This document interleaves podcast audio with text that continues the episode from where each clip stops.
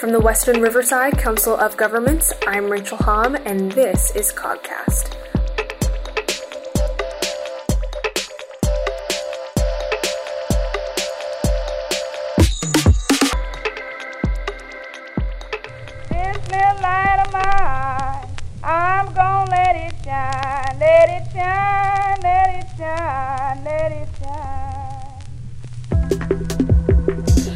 Thousands of streetlights in our communities that we truly only notice when the light is out or when a pole is knocked over. We expect them to work and don't think much about them otherwise. But who owns the streetlights? What are the maintenance costs? How much energy do they consume? And is this even important? Today, we will explore WRCOG's regional streetlight program, and we are pleased to welcome Tyler Masters, program manager here at WRCOG, who has taken the lead with this program. So, Tyler, thank you for being here with us today. Yeah, I'm excited to be here. Thank you for having me. Of course. So, how, how long have you actually been working here at WRCOG? In just a month, I will have been here about eight years. It's your eighth birthday. Yes. awesome. So, did you grow up out in here in Riverside? Are you not from this area? Yeah, born and raised in the city of Riverside. Uh, my commute is is very simple, very local. I live about two miles away. Oh, wow. Two miles, really reducing your footprint. Yes. um, and then I heard, are you expecting, you and your wife, are you guys expecting a baby? Yes, my wife and I have our first child on the way, a little girl. We're about uh, seven months along, so we're going to have So her in a couple of months here. So exciting. Did you guys do a gender reveal at all? We did do a gender reveal. Um, I had a really, a really terrible idea of a gender reveal, and when I was telling that to a to a friend of mine, he kind of like la- he kind of laughed me off the stage, so to speak, and then he uh, um, gave me a pretty good idea on what I should do, given that I work on a lot of energy uh, and lighting projects. That I should do a gender reveal along those lines and turn on the light. And if it's pink, it's a girl. If it's blue, it's a boy. And I thought that was a genius idea. So we did it, and it worked very well. So when you turned on the light, was, um, were you like stoked out of your mind? Did you, like, what were your initial reactions? Shock? Uh, I was a little confused because the light actually, at first, to me and to most of the room, looked a little purple. No. My wife, my wife was much smarter than I was, and she knew uh, that she had seen what the colors should look like, and she was like, "It's pink, guys!" And she just was, she was Beside she was herself. beside herself. She was ecstatic. Then we, then we got to really celebrate. That's so exciting. Um, well, congratulations. That's Thank really, really an exciting time. Um, so just kind of circling back to the streetlight program, can you can you just give me like a high level overview of the program or just like your elevator pitch? Sure. Um, streetlights in uh, Western Riverside County, there are a lot of them. There are 48,000 of them. Um, and unfortunately, jurisdictions uh, spend millions of dollars each year leasing these streetlights from Southern California Edison, their, Okay. their utility. Um, and this program is really uh, developed, intended to help cities purchase instead of lease these 48,000 streetlights and uh, further retrofitting them, saving more energy by retrofitting those to LED technologies. And in the long term, we're, we're looking at a $60 million savings over 20 years across 11 jurisdictions. Oh, that's awesome. That's those are some big numbers. So you mentioned, or I just want to clarify. So cities don't actually own their streetlights in their area. Yeah, not currently. Um, the the process as it's as it's been occurring the past, I'd say, a couple of decades, and, and not all, but a lot of the cities, a developer when they come in, um, they they plan and they permit and they do all of that fun stuff, and as they install streetlights, it just becomes um, um, habit that these poles are deeded over to Edison and not to the city. So then then Southern California Edison owns these assets, owns these streetlights, and um, maintains and operates them. Oh wow. Okay, so not only are the cities um, leasing the streetlights from SoCal Edison, but then they're also are they paying SoCal Edison for maintenance and operations, or what does that relationship look like? Yeah. Um, so yes, Edison owns owns the lights. They maintain and operate it, and the city, as the customer, pays the bill. Oh, okay, I see. And how much are these leases for the streetlights? So the leases are uh, the regional average is about 12 uh, $12 per pole per month to about $15 per pole per month given uh, given the type of the fixture and the wattage etc Okay. So with that 12 to $15 average per pole per month, what does that equate kind of taking a step back and looking at that from like a big picture standpoint? Uh, the subregion it equates to about a $10 million annual charge $10 million. $10 million every year That's crazy. So how exactly did WRCOG get the idea of just the streetlight program in general? Like how did that come about?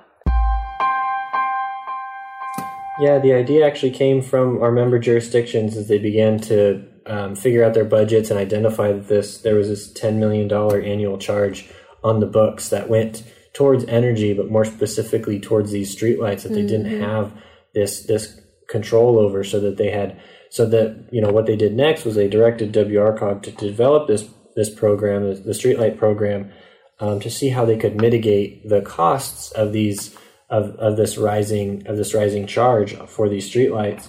And jurisdictions really quickly began to identify that maybe they can perform the operations and maintenance needs of these streetlight systems a little bit more cost effectively than than what the current charge to, to run these systems is is currently. So you're telling me that jurisdictions found that they could have more flexibility um, in a variety of areas while gaining like it's a cost savings too. And so is there what was there like a number that you had in mind or cities had in mind for like what that cost savings could be? Yeah, um, if you take if you if you just take one streetlight for example, that that twelve to fifteen dollars per pole per month, and if that same that very same streetlight was owned and operated by the city, the cost of that streetlight is um, there's a sixty percent savings just by the city owning it. Oh, wow. Not even that's pre retrofit to LED or anything. So you mentioned you just mentioned retrofits and LED lights. So why why do this aspect of the why include this aspect into the program? Sure, there's a there's a couple of reasons uh, to retrofit to LED lights, and uh, an LED light, uh, the the definition of it is it's a light emitting diode uh, light. It's just a new new technology of uh, of lighting. Um, but the goal of, of retrofitting to an LED light, it does it does really three things. Um, there's a lot of tech, tech, technological improvements to going with an LED light. Um, they're a lot more directional, so they can be shaped more to what you want to light. It is a street light, so it should be lighting the street, maybe not your bedroom window, for example. So um, the technology allows it to to be a little bit more focused. Um, LED lights are also you know 60 to 70 percent more um, uh, more energy efficient. So there's a lot of cost savings there. If you're if you're using less energy if you're using a lot less energy then your utility bill will be uh, quite a bit less. And the quality of these lights is is quite a bit better you the the color is more crisp if you if you have a light blue shirt on or a dark blue shirt on under an LED light you're you'll be you know it's it's light or dark blue um, versus some of the existing technologies it may look a little bit more muted. It may look a little bit more maroon in color. Um, and part of that actually, you know, we, we understand that LED lights maybe haven't been around so long. Um, so we wanted to get a lot of the public's input on what, what LED they like the best. So one of the, one of the things that we had done in the city of Hemet was we installed a demonstration area, an outdoor LED light demonstration area where we invited um, over 12 LED light manufacturers and installed over 100 unique LED fixtures uh, in the city of Hemet. And we took people around. We took, you know, five large guided tours around and we checked out all these different LED fixtures. And one of the cool things that we had did, we, we printed out a, a color wheel and we asked all of our participants to kind of look at this color wheel under the different LED fixtures and under the existing fixtures just to see how each of these how each of these um, uh, LED lights kind of represented what what the colors looked like under each of these different LED lights. What did you guys find when um, you looked at the color wheel under all the different lights? We found that every single LED light um, showed the color wheel in a little bit little bit more of its true form. The oranges looked orange, the yellows looked yellow under the existing techno under the existing lights. Um, a lot of the colors were muted. Yeah, and I think we've all kind of experienced that too, like going to some kind of like even just go, walking home and it the lights are on, and then you're like, I oh, mean, I thought I put on blue this morning, but now suddenly it looks maroon. So um, I'm sure that was probably really interesting. Um, so, in my research before this podcast, I came across something called a dark sky requirement. Can you explain what this is? Sure, happy to. A dark sky requirement really uh, fundamentally is the, the mitigation and avoiding of of kind of upward upward light pollution. So any light that if we're using a street light, it's you know intended to light the street, not blast light into the into the sky. And one of the things that we've done in the program uh, to meet this requirement uh, is to work with Palomar Observatory. Palomar is an observatory uh, run by Caltech in North San Diego County. And um, Palomar does a lot of great um, astronomy, astrophysics uh, type of work. Mm-hmm. And uh, we wanted to make sure that, that the lights that we were promoting in our subregion um, didn't impede any of their work. Um, so we wanted to make sure that we we minimize that light pollution as much as possible. Um, so we did. We we we continued working with Palomar scientists. We actually got a letter of support and a, a number of recommendations from them. Mm-hmm. And uh, one of those, uh, one of the large directions uh, for our program from our elected officials is, you know, to make sure that we meet these requirements. So we're we're, we're meeting a lot of those requirements, minimizing the upward light pollution, using the right colors of these LEDs, um, so that so that the observatory can continue their their valuable research for the subregion. Um, one of the things you know about the LED technologies as well is they're very directional. They are we're able to kind of uh, focus them on where we want them to go, so we can focus them on the streets. You know, we, we can focus make sure they don't they don't go up, but also they don't go backwards into residents' front yards and their lawns and, and things like that. So that's that. Those are what some of our goals.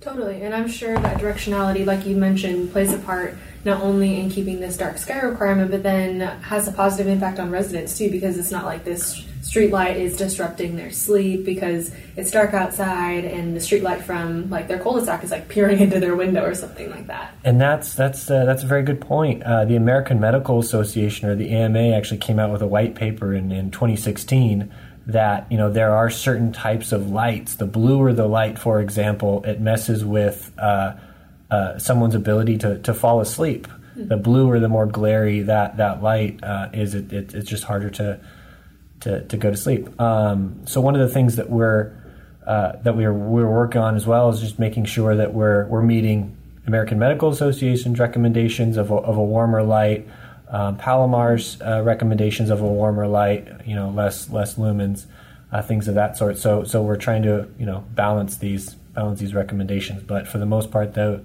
those those two agencies are on the same page, and we're meeting both of their requirements. Totally, it's definitely some multifaceted benefits in that.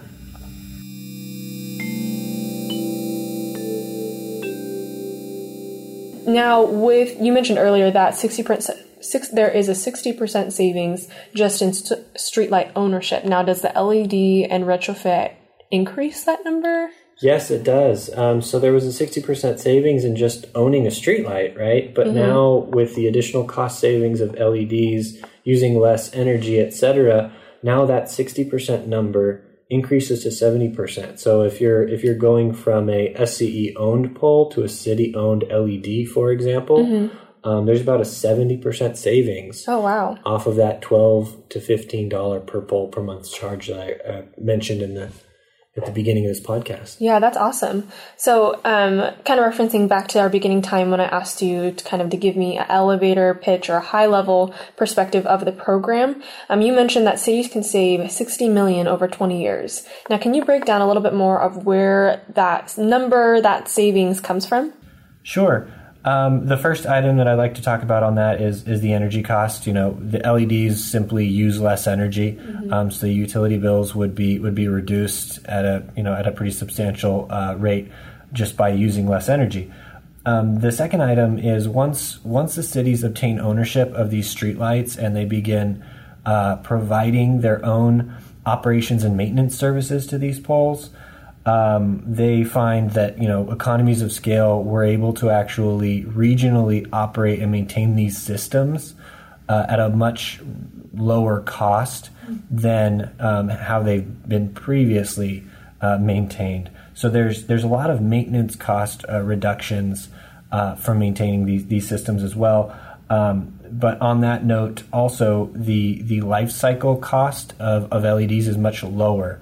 Um, LED lights mm-hmm. last much longer, mm-hmm. um, and they require a lot less uh, routine maintenance. They don't mm-hmm. burn out as much, things like that. Yeah, it sounds like there's a lot of um, like layered cost savings on top of just not only ownership but then operations and maintenance and then so forth yeah um, for example for the city of menifee you know energy costs maintenance costs all these things included menifee with a, a city around you know give or take 6500 streetlights um, would save about see about 8.2 million dollar savings over 20 years which is is pretty pretty substantial are cities with these savings that cities have are, are they restricted to how they can spend them or kind of what's the deal on that area? No, the savings would be totally unrestrict, unrestricted. They, you know, this is um, these are these are funds that they no longer have to uh, to pay to to the utility, um, and they can then save those and put those into the res- their reserve, their general fund. Mm-hmm. They can, you know, whatever sort of transportation or, or parks and rec project that they want to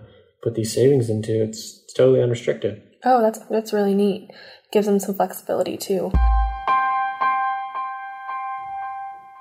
Um, so besides besides the fact that cities will experience great greater savings, are there other additional advantages or benefits of cities actually owning their streetlights? Definitely, yes. Um, some of the additional benefits of this program, you know, include you know improvements in public safety. Um, colors will appear crisper under these these LED technologies. We have we have tested that, and we have seen large improvements in in the color rendition of you know just just colors under LED under some of these LED lights, which is which is great. So if there's if there's any sort of incident in a in a neighborhood or in a community, um, folks will be able to give a little bit better description of the color of a vehicle or the color of a shirt, for example, if that's something that, that we're going to need to need to provide. Um, so one of the other uh, additional opportunities are revenue generating. Um, revenue generation opportunities, just simply being able to to add to lease pole space out to to companies to you know to promote services, to promote um, programs, things of that nature. Um, some of the there there are also some smart city opportunities that that we can provide that cities can now provide um, to their to their consumers to their um, residents, and these smart city opportunities are, are very very uh, very can be very broad, very uh, very wide ranging mm-hmm. Um, from things that that might be able to increase you know additionally increase public safety, um, video recording you know, microphones, uh, gunshot detectors, uh, air quality sensors, mm-hmm. you know, these, these types of informational services um, that can be kind of housed and, and provided uh, by um, uh, local government. Um, so, w- what about like the upfront cost? How are cities actually going to be paying for this? So, we've identified a couple of options. There are cities that are are willing and interested to in uh, self-funding this mm-hmm. this project where they can maybe they have uh, some reserve or some some monies left over in their general fund they can pay for the acquisition and the retrofit cost that's totally fine or a portion of um, but for those cities that are more interested in in in a kind of a third party financier um, WRCOG did identify we went out and asked the market um, what kind of financial institutions are out there that can provide this mm-hmm. for the entire subregion without leaving anyone out and um, we did identify um, uh, an experienced uh, finance institution that can support this uh, project for all of our cities that are interested mm-hmm. in um, using using their financing for either acquisition or for LED retrofit. Oh, okay. So how how many cities then have opted into this program? Yeah, we have 11 cities that have opted into this, and uh, after acquisition and after LED retrofit for these 11 cities, um, we're seeing that $60 million savings over, over right. 20 years. Right, totally. So now, standing currently, present time, where exactly are we at in the process of acquisition, retrofit, that whole um, uh, sequential process? Um, just at the end of September here in uh, 2018, our first city actually acquired their streetlights. So 6,400 streetlights have been acquired. Um, the remaining 10 jurisdictions will, will follow will follow shortly and and and acquire their streetlights. Mm-hmm. Then following that, um, the retrofits will will begin uh, to occur, and we're anticipating that retrofits for the entire subregion will be completed in a year or two. Wow, that's that's awesome. That's super exciting.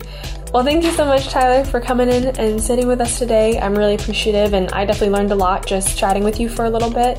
Um, it's obvious that this is a great program that definitely encourages local control and has a ripple effect on savings, like we talked about, energy efficiencies with the LED lights and retrofits, public safety, and I mean, a variety of other revenue gener- generating opportunities you mentioned as well. So, thank you so much, Tyler. Yeah, anytime. Thanks again for having me. Yeah, it definitely. It was a pleasure. The Western Riverside Council of Governments, also known as WRCOG, exists to unify the Western Riverside County so that it can speak with a collective voice on important issues that affect its members. For more information on WRCOG and the COGcast, please visit us at www.wrcog.us.